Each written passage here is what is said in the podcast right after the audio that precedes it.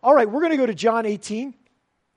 And in the story that we're going to read in John 18 today, we're actually going to piece together a couple of different chunks here that are, for us, one story that John the Apostle, as he writes this, separates it. But I think it'll make some sense as we get into it this morning. And speaking of stories, I want to start off with a story this morning, a true story. Kind of goes like this. It was a Tuesday morning, a normal Tuesday morning, bright, sunny, spring, April morning. And a teenager, as often is the case, was having a difficult time getting up out of bed. Mom came up to the room and roused this young lady named Cassie out of bed. And it was a difficult time for her to get out in the morning or whatever, just tired and late night and all that kind of stuff. But eventually she got up and she got out and she got to school and started about her normal school stuff, just like a regular old day, much like many of you experienced those days this week, just a normal, everyday, my normal routine. So she went to homeroom and went to a class and whatever. Everything was standard and no signs of anything different until about 11:15. About 11:15, she was in the library with a lot of other people. And the teacher in charge of the library got up and said, everybody needs to take cover. Find someplace to hide. And so with panic spreading across the room and disbelief, students started to look for bookshelves to hide behind and whatever. And Cassie and somebody who was at her table dove under the table they were sitting at and decided that that's where they would hide. A few short moments later, two students entered with guns, with bombs, with grenades, with pretty much everything they could get their hands on to kill people. In 1999, this was unimaginable. I know it's become kind of standard, but in 1999, this was mind-blowing that two high school men would walk into the school they attend with guns and bombs and look to kill people. One of them walked into the library, got to the table where Cassie was hiding under. And there's disputes about exactly what happened, but witnesses that were there said this immediately after the incident. They said that the young man named Eric came to Cassie and put a gun to her head and said, "Do you believe in God?" In that moment, what did Cassie think was at stake? Her life. Say yes, and it's the end. Say no, and I can just go on about my day. Whether that was true or not, not really the point. The point is, with a gun to your head, what do you do? If the time comes to stand up and confess Christ or to deny him to save your life, what do you do? There are people in our world today that are facing that. There are hundreds of Christians who have been put to death, beheaded, shot this year around our world with the question put to them just like a high school student in a high school in Colorado 16 years ago. Do you believe in Jesus? Say no, and we'll let you live. Renounce your faith and you can live. Say yes and you'll die. Witnesses say what they heard after the question was Cassie, who did not seem to hesitate, but quickly said yes. And her yes was immediately followed by a gunshot that ended her life. Along with others that died that day, Cassie was someone who died declaring her faith in Christ. And it challenges us. What would you do in that situation? If your life was on the line, I think we all hope that we would stand up and say, I believe in Jesus. I hope that I would. And we can say, well, that's coming. You know, there are people who tell me all the time, that's coming to America. I don't know if it is or it isn't. I'm not a prophet that way. But I know this. Every single one of us face the choice every day about whether we're going to deny Jesus or whether we're going to live like he is who he says he is. We live denying or testifying to Jesus every single day. We could hope that at the end of our lives, if there were that moment where we had to stand up and lay down our life for Jesus Christ, that we would do that. But I would just hope that right now, today, when my life isn't on the line, when it's just my reputation or just my sense of comfortableness or just a friendship or what people think about me, that I would still have the boldness to stand up and say, my life belongs to Jesus Christ. I believe in him. I believe he says who he says he is who he is. And I've put my faith in him. He leads me. He's the Lord of my life. How many times during the week do we have the opportunity to testify to Jesus Christ? And we back up. We find a quick and easy way to slip out, to fade into the shadows instead of standing up for him. But I have another concern that goes right along with that. Not just with testifying explicitly about Christ, but do you realize that your life is a book that people around you are reading every single day? And what they're reading is what you believe. What do you believe? They don't, just like you wouldn't, they don't trust what you say. They trust what you do. They trust how you live. That's what really testifies to what you believe. And so every single day, we all find ways to deny Jesus because we simply live like Jesus isn't who he says he is. Inside and out, we live like he isn't who he says he is. We've read in the book of John, Jesus said he's our shepherd. And he said that on purpose to give us a picture of what he does. A shepherd who watches over the sheep, who guards them with his life, who lays down his life for them. Let me ask you, do you live every single day like Jesus is your shepherd? Or do you live like your life is up for grabs and it's all up to you? Right? Do you, we read in the Gospel of John, Jesus tells us the Father hears us when we pray, that he listens to us, that his ear is towards us, and that he will answer us.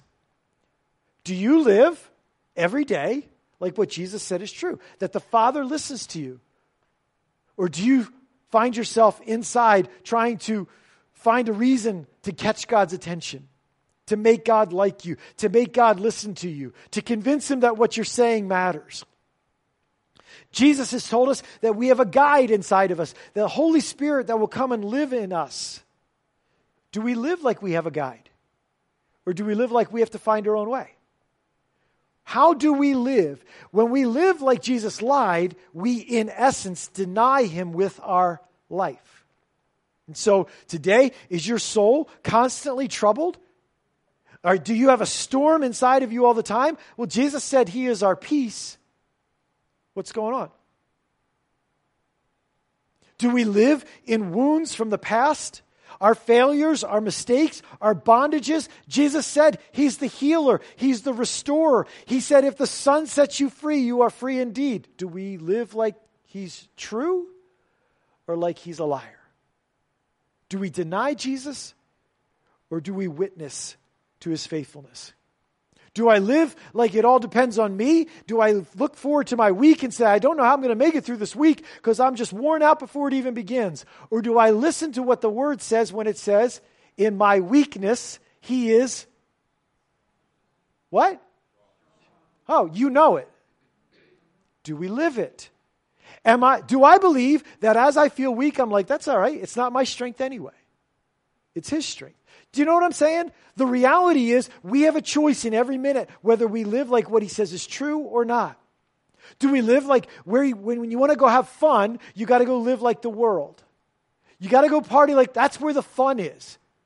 Jesus told us he's our source of joy. You know, you are joy, you are joy. You are the reason that I sing. Is he? Or do I have to say, now Jesus, I'm going to go have some fun for a while. You stand off here to the side because you're not my joy. How do we live?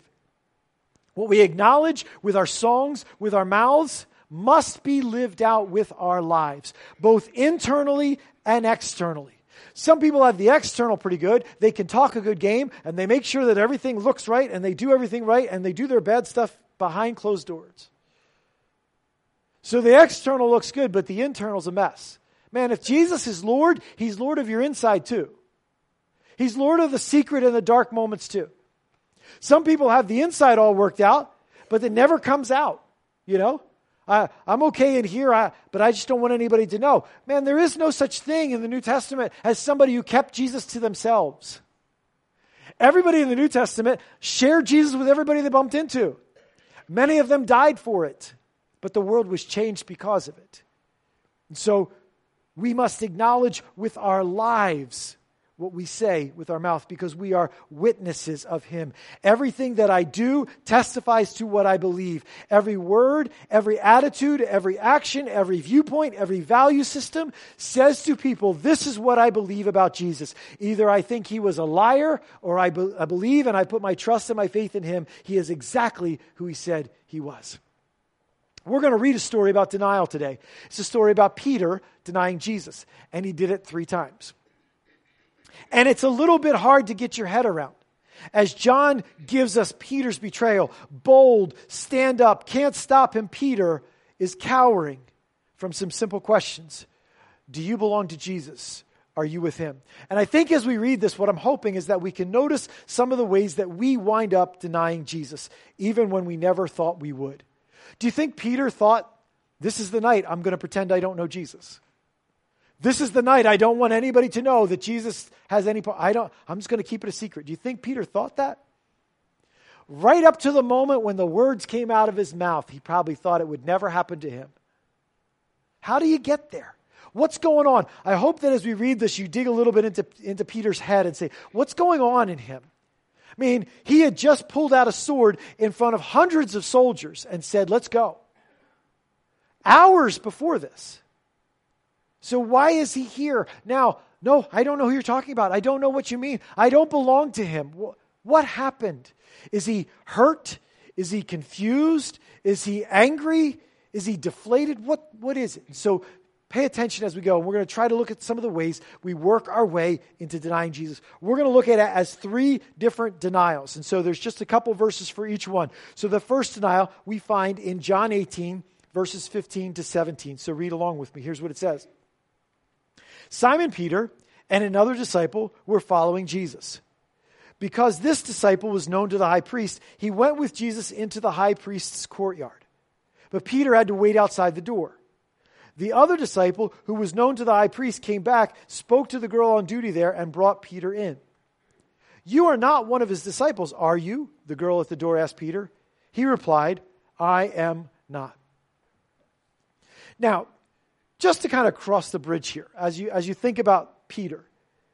Dark night, we're probably talking about middle of the night, maybe 3, 4 in the morning. It's been a long, long night. Long enough that he fell asleep several times in the garden when Jesus was praying with him. A long night, right? And it's been a hard night for him. But I don't think any of us have a confusion about whether or not Peter was straight on who Jesus said he was. You think Peter knew who Jesus said he was? Matter of fact, Peter was one of the people that declared boldly, you are the Christ, the Son of the living God. Peter, just earlier in the evening, you can rewind back to John 13, but it's earlier that evening, had said, Jesus, I won't deny you. I will die with you. I'm ready to lay down my life for you. But then this whole night had happened, and it was all confusion and chaos and mixed up. And in some ways, what Peter thought he was ready for, it turned out that he wasn't ready for, because life really surprised him. Jesus' path really surprised him. And I think sometimes when we react in ways that aren't what we would expect of ourselves, it's because life surprised us. We thought we were ready, we thought we were prepared, but turns out we weren't. Turns out our strength wasn't as big as we thought it was. I mean, this night, if you can imagine the piling up of these things, he sees one of his best friends betraying his best friend, Judas betraying Jesus with a kiss. When he thinks it's time to fight, Jesus instead surrenders to these soldiers. Then when Peter says, no, I think you're just testing me, I'm going to fight, then Jesus tells him, put your sword away, what are you doing, Peter? And scolds him. You can imagine that this was just a flood of things Peter never thought he had to deal with. He was reeling from all this. And when we're stunned at what shows up in our lives, we are kind of set up, we are kind of like on the pathway or ready to do something that denies our connection to Jesus because we're unsure. Everything we thought we knew for sure seems to fall through, and everything we thought or we believed is kind of up for grabs again.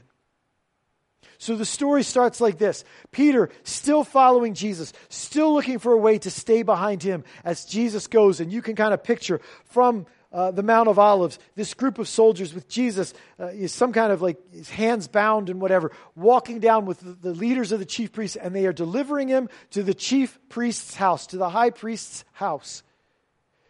And he's taken into a courtyard.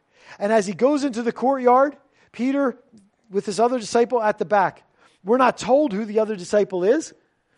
Some people have guessed, and when I first read it, I was like, I think that's Judas, the disciple known to the chief priest. That sounds like Judas to me in the story. And it can be, it could possibly be. It just doesn't really make any sense, especially with how John is telling this, that John wouldn't mention that this was the betrayer.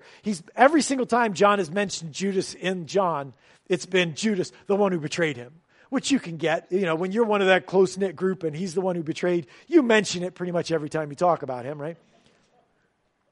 There's another disciple in the book of John that's never mentioned by name, and it's the Apostle John who's writing the book.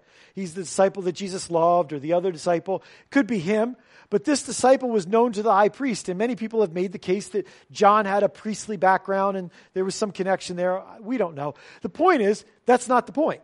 The point is, in this scenario, that John does not name that disciple, but the disciple, whoever it is, whether it's one of the 12 or one of the larger group of disciples, this disciple either works for the high priest or whatever, has a relationship, but somehow when it comes to the gate and some people are allowed in, this guy's allowed in, but Peter is not. Peter has to stay on the outside. And I think that to me is maybe the biggest thing that I take away from this first denial. Because Peter is on the outside looking in.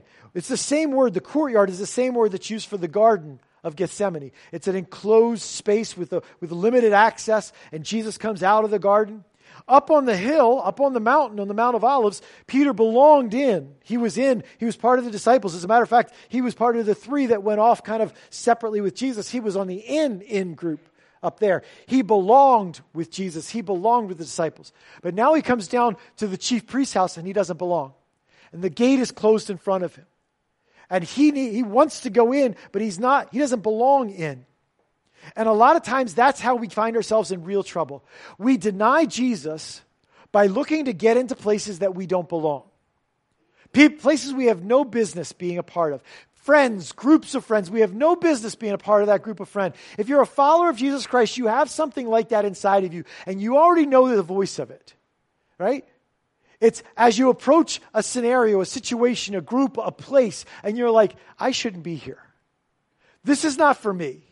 This is not something I should be doing.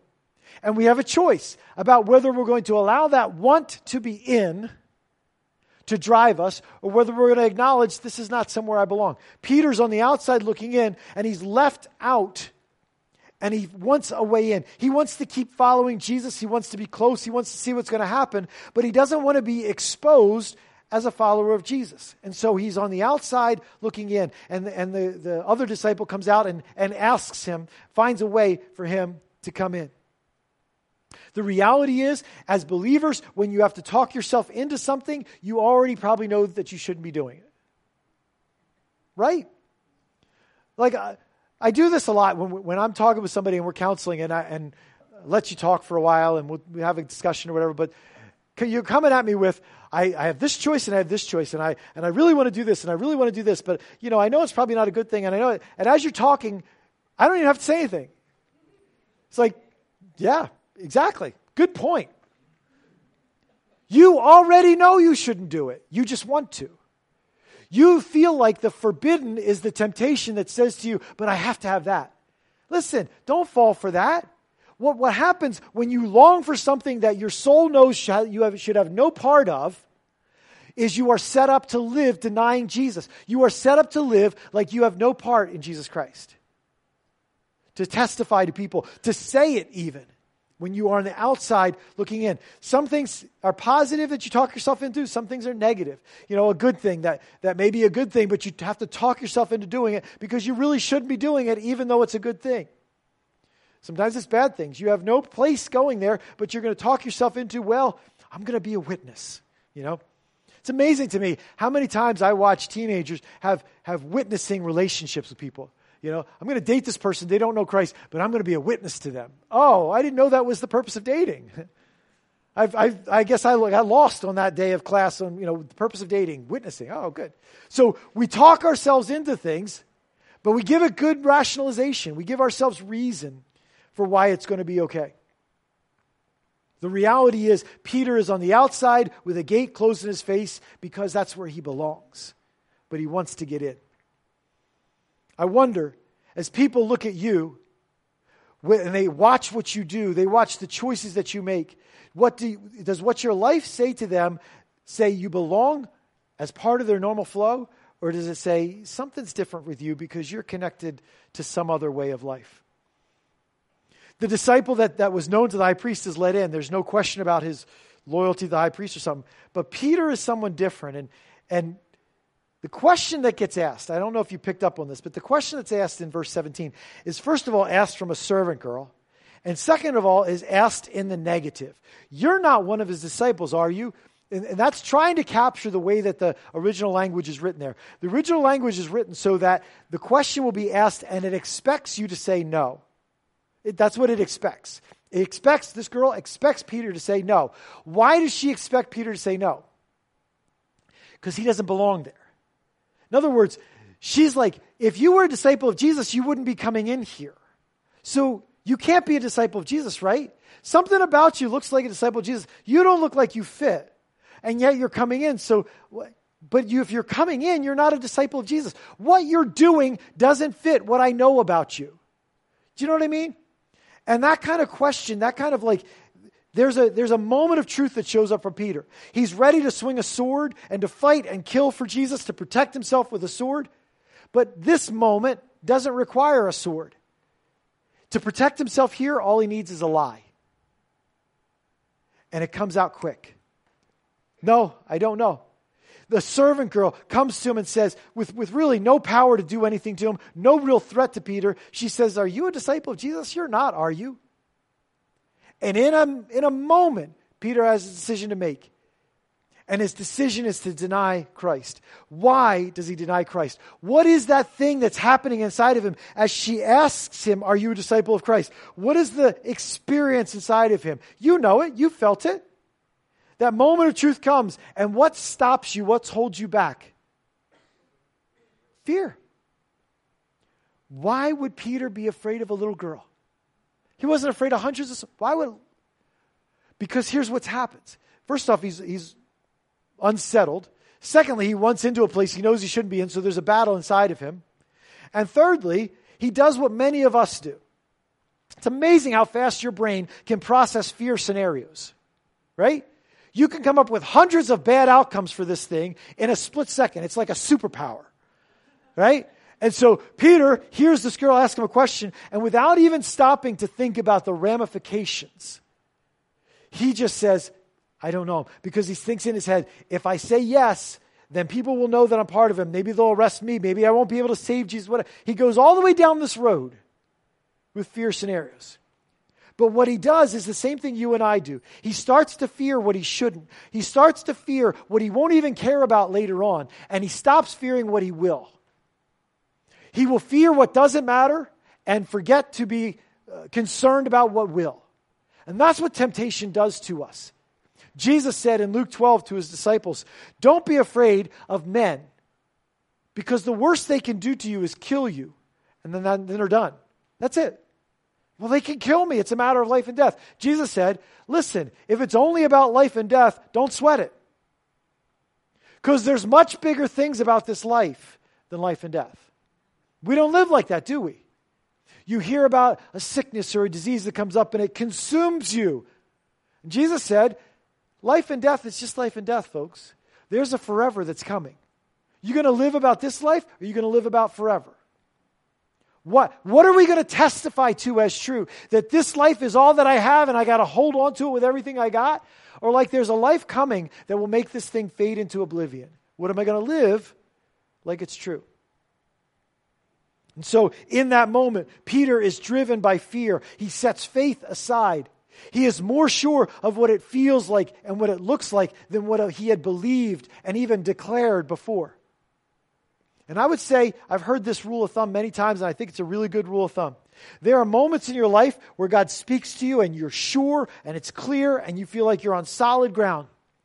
Then there are moments that come, the waves sweep you off your feet and everything feels like it's up for grabs and you don't even know which way's up. What period of time do you think would be a better period of time to make decisions in? But we don't act like that, do we? As soon as we get unsettled, it's like, oh, I got to doubt everything I ever knew. Listen, let's be wise. I've heard it said a couple different ways. I've heard it said, don't undo in a moment of doubt what God has showed you in a moment of certainty. When God has worked in your life and you know for sure that you know for sure, then trouble comes, there's a normal human experience of like, what does this mean? And what is it? Don't undo in a moment of doubt what God has brought you in certainty. At least believe in God's faithfulness enough to believe this. If God was clear enough with you for you to make the decision in the first place, he will be that clear for you to unmake the decision. Do you know what I mean? He's not just going to swirl around darkness and cloudiness and say, I hope you get it right. If he was clear, if he was God enough to make it clear the first time, he's God enough to make it clear the next time, right? I've heard it said like this. Don't doubt in the dark what you knew in the light. Don't doubt in the dark what you knew in the light. Because if we turned all the lights off here, you were like, wow, I can't see a thing. Because you can't. Once you turn the lights off, you can't see a thing. If you couldn't see a thing, would you start to wonder if we were still in a room? Right? If there were, I wonder if this thing has a ceiling. No, you can't see it, but you don't, just because it's dark, you don't start doubting what you saw. You remember what you saw and you know it's still there. That's the same principle, right? The other way I've heard it said is, don't dig up in a moment of doubt what you planted in faith. God gave you a choice, God gave you a decision, God gave you a step of faith, and you put it down in the ground, and then something happened that you didn't expect or didn't grow fast enough, and you're digging it up like, what's going on here? I don't understand. Leave it be, right? Let things be settled. Let things be true, and let that be the end of the story. For Peter, life has thrown him a curveball, and everything's up for grabs. Of course, we know this is what Jesus predicted. You will deny me this night before the cock crows. And that's what Peter did. Because Peter's boast was made about his own strength. And anyone who boasts in their own strength is going to fall flat on their face. And that's what Peter did. All right, so that's the first denial. The second denial kind of spans the two different sections of the story. So we're going to read verse 18, and then we're going to jump down to verse 25. And we're going to see about the second time Peter denied. It says this, and notice the setup. Notice the detail that's included here. Verse 18, it was cold, and the servants and officials stood around a fire that they had made to keep warm. Peter also was standing with them, warming himself. As Simon Peter stood warming himself, he was asked, "You are not one of his disciples, are you?" He denied it, saying, "I am not."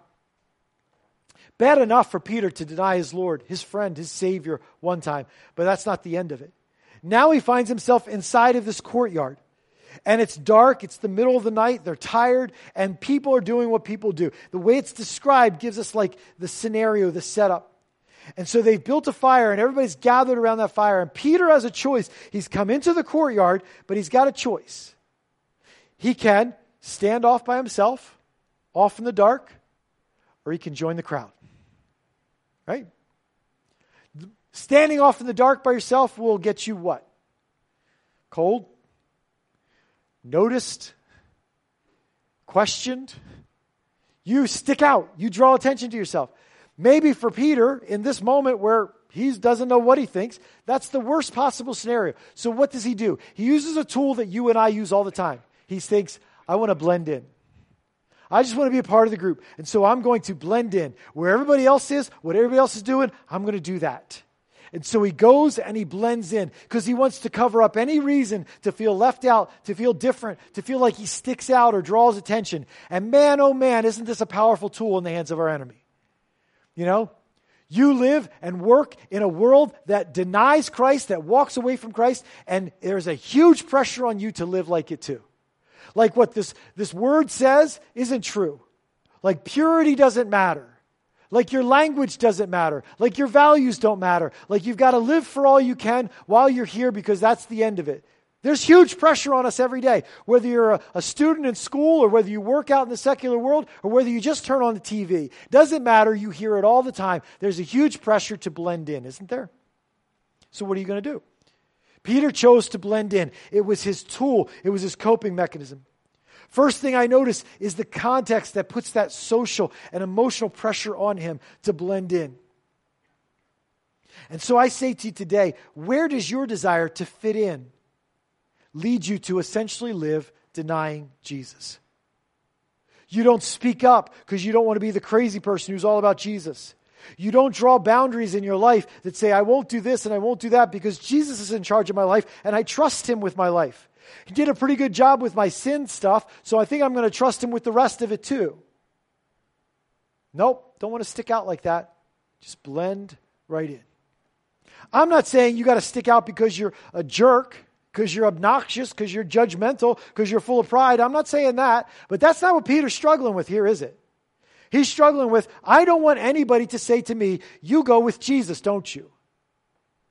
And you know that pressure, and you know that feeling. Peter says, I want to act like belonging to Jesus is something to hide. Do we do the same thing?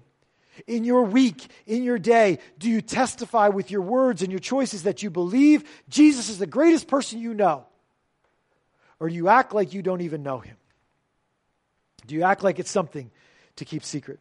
Second thing I notice is that Peter had enough about him that when he had said, no, I don't know him the first time, they didn't buy it. They weren't like, oh, he doesn't know. Didn't you hear he said to the servant girl, he doesn't know him. Oh, yeah. They didn't buy it. In other words, there was enough about Peter that even though he said, I don't know him, they were like, I think you do. I think you know him. For all else that Peter did wrong, at least he had that. I think for me, the greatest fear is if I denied Christ, people would believe it. If I were to be somebody that said, I have nothing to do with Jesus, and we were like, that sounds about right. Man, isn't that horrible? Right? Do we live for Christ enough? Has he affected our life enough that when I deny him, people are like, something's wrong with you? Or when I deny him, people are like, yeah, that seems like that's just about right. What we're doing as we live our lives, trying to fit into places that we have no business trying to fit into, that are going to destroy us, and we even know they're going to destroy us, but we act like they're the hope for our lives, is we live like we can have Jesus, but we can set him aside. Right? We can make him like peripheral to our lives. We can sweep him into the background of our lives. Let's not get too crazy about this religious stuff. Let's not be too like explicit about Jesus in my life. I at least have to give Peter credit for this. At least he had enough about him that was connected to Jesus that when he said, no, I don't know him, they said, I think you do. Third time Peter denied him, verses 26 and 27. Here's what it is. It says, one of the high priest's servants, a relative of the man whose ear Peter had cut off, challenged him. Didn't I see you with him in the olive grove? Again, Peter denied it. And at that moment, a rooster began to crow. Now, was Peter afraid of being identified with Christ in the garden? But all of a sudden he is.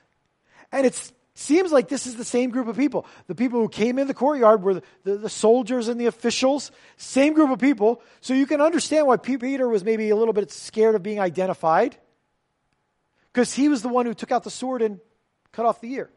And he gets challenged here. The relative of Malchus, whose ear had been cut off, is kind of challenging him, is kind of accusing him. Hey, aren't you the guy with the sword? You just said you don't know Jesus, but I saw you cut off my cousin's ear, or whatever relative he was. I saw you. So there's an accusation. And what Peter wants to do is he wants to hide his past. What I did before, I don't want it to come and affect my life now. What happened in the past, I don't want it to have any part in the present. And so he just tries to lie his way out of his past. I think we've all been in the place where we try to hide something from our past. Maybe like Peter, it's something you did that you don't want these people to know about, and so you just lie, because that's going to solve it. Maybe it's some other part of your past, some kind of a secret that you just think the answer to my life is if nobody finds this out. Peter lived trying to shadow what he had done in this moment, and it caused him to deny Christ. It caused him to think that he had to manage the consequences of his past. He had to make sure that his past didn't come back to hurt him. But when we live like that, what we wind up testifying to, what we kind of wind up living like is true is this, that my past is bigger than my God. I mean, we say, he's my Savior, he's my Redeemer, but we don't act like it. We act like, I don't want to give him my past and let him redeem it. I just want to hide my past so it doesn't hurt me. But then it hurts you.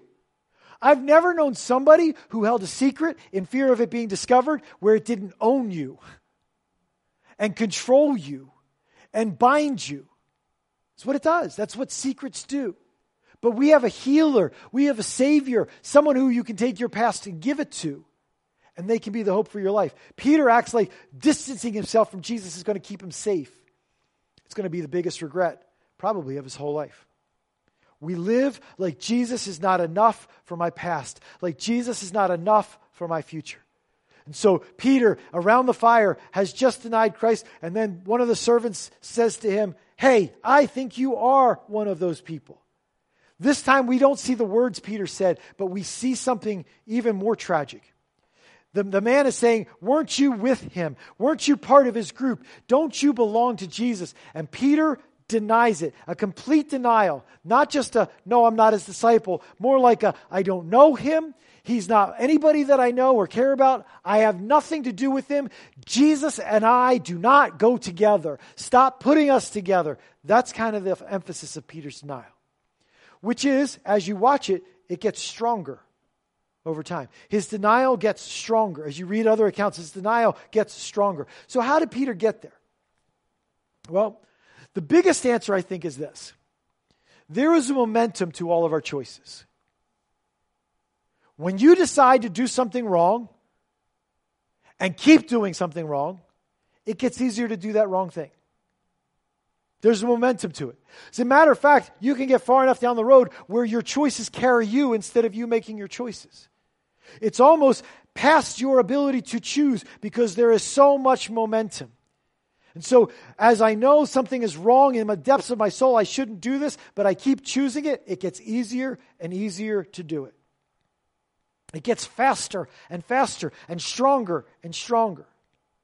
There's not even the internal struggle that was there before. I know this is wrong. I know I shouldn't do this.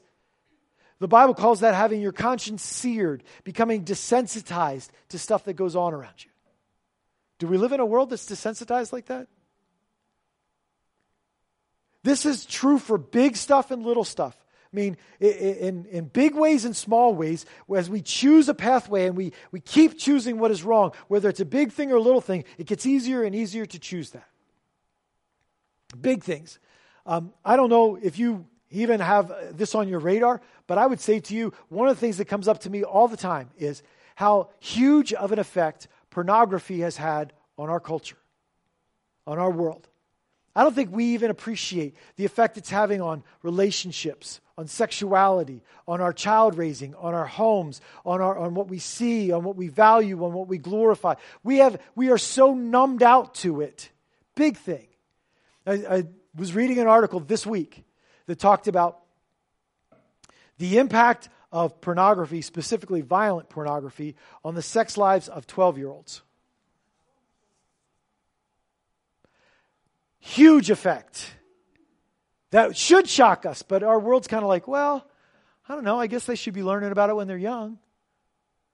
Big, big things. It gets easier and easier to go down that path as we go. Maybe you're somebody who blows up in anger, and you don't even think about it anymore. As a matter of fact, you have all your excuses why it's okay for you to say all the things you say. You live in greed. You live like money is something to have. You live totally focused on how much money do I have and am I safe for the future? It's a big thing. It's a life thing, but it's easy for you to live like that because you've convinced yourself it's okay. But little things too. Little choices. Choices about what you're going to eat today. You're going to eat the right things. You're going to eat the wrong things.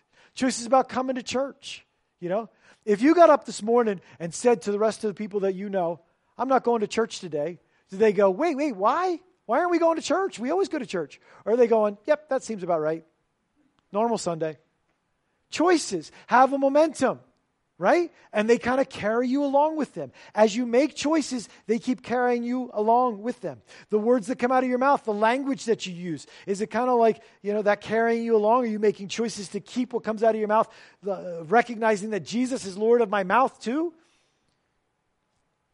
We create patterns.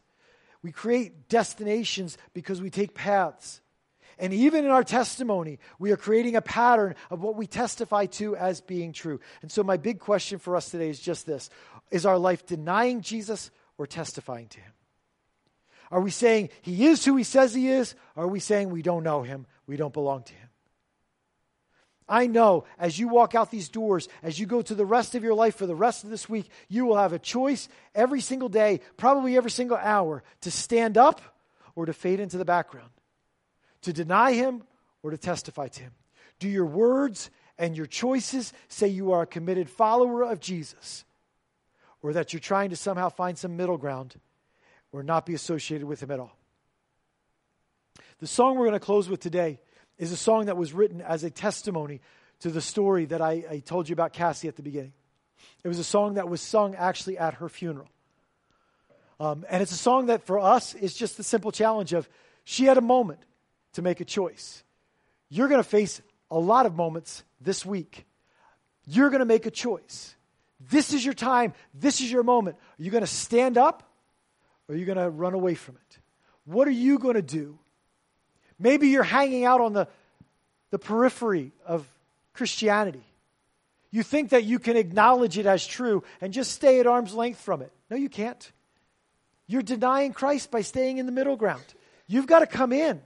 And it's great to come in. It's great to stick up for Jesus. One of Peter's greatest regrets in life was that he denied his Lord.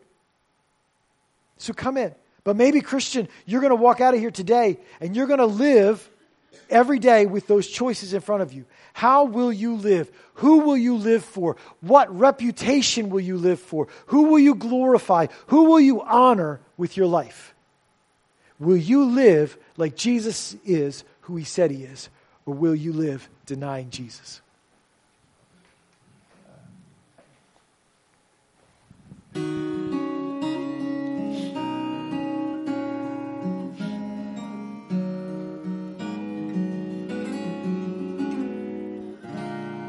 It was a test we could all hope to pass, but none of us would want to take.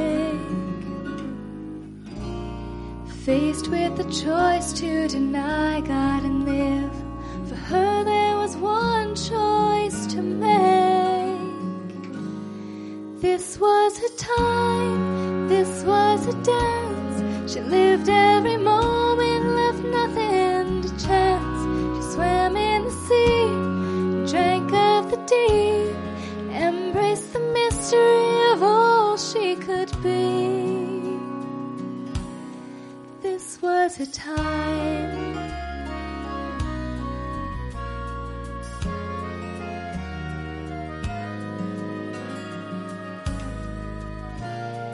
Though you are mourning and grieving your loss, death died a long time ago,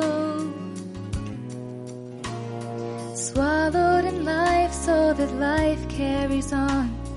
Still, it's so hard to let go. This was a time, and this was a dance. She lived every moment, left nothing to chance. She swam in the sea, and drank of the deep, and embraced the mystery of all she could be. And what if tomorrow, and what if today, faced with the question of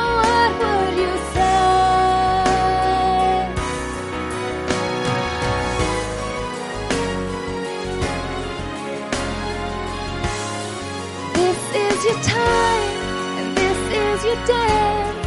Live every moment, leave nothing to chance. Swim in the sea, and drink of the deep. Fall on the mercy and hear yourself pray.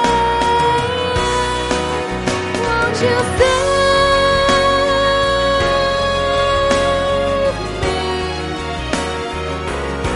save me? Won't you save me?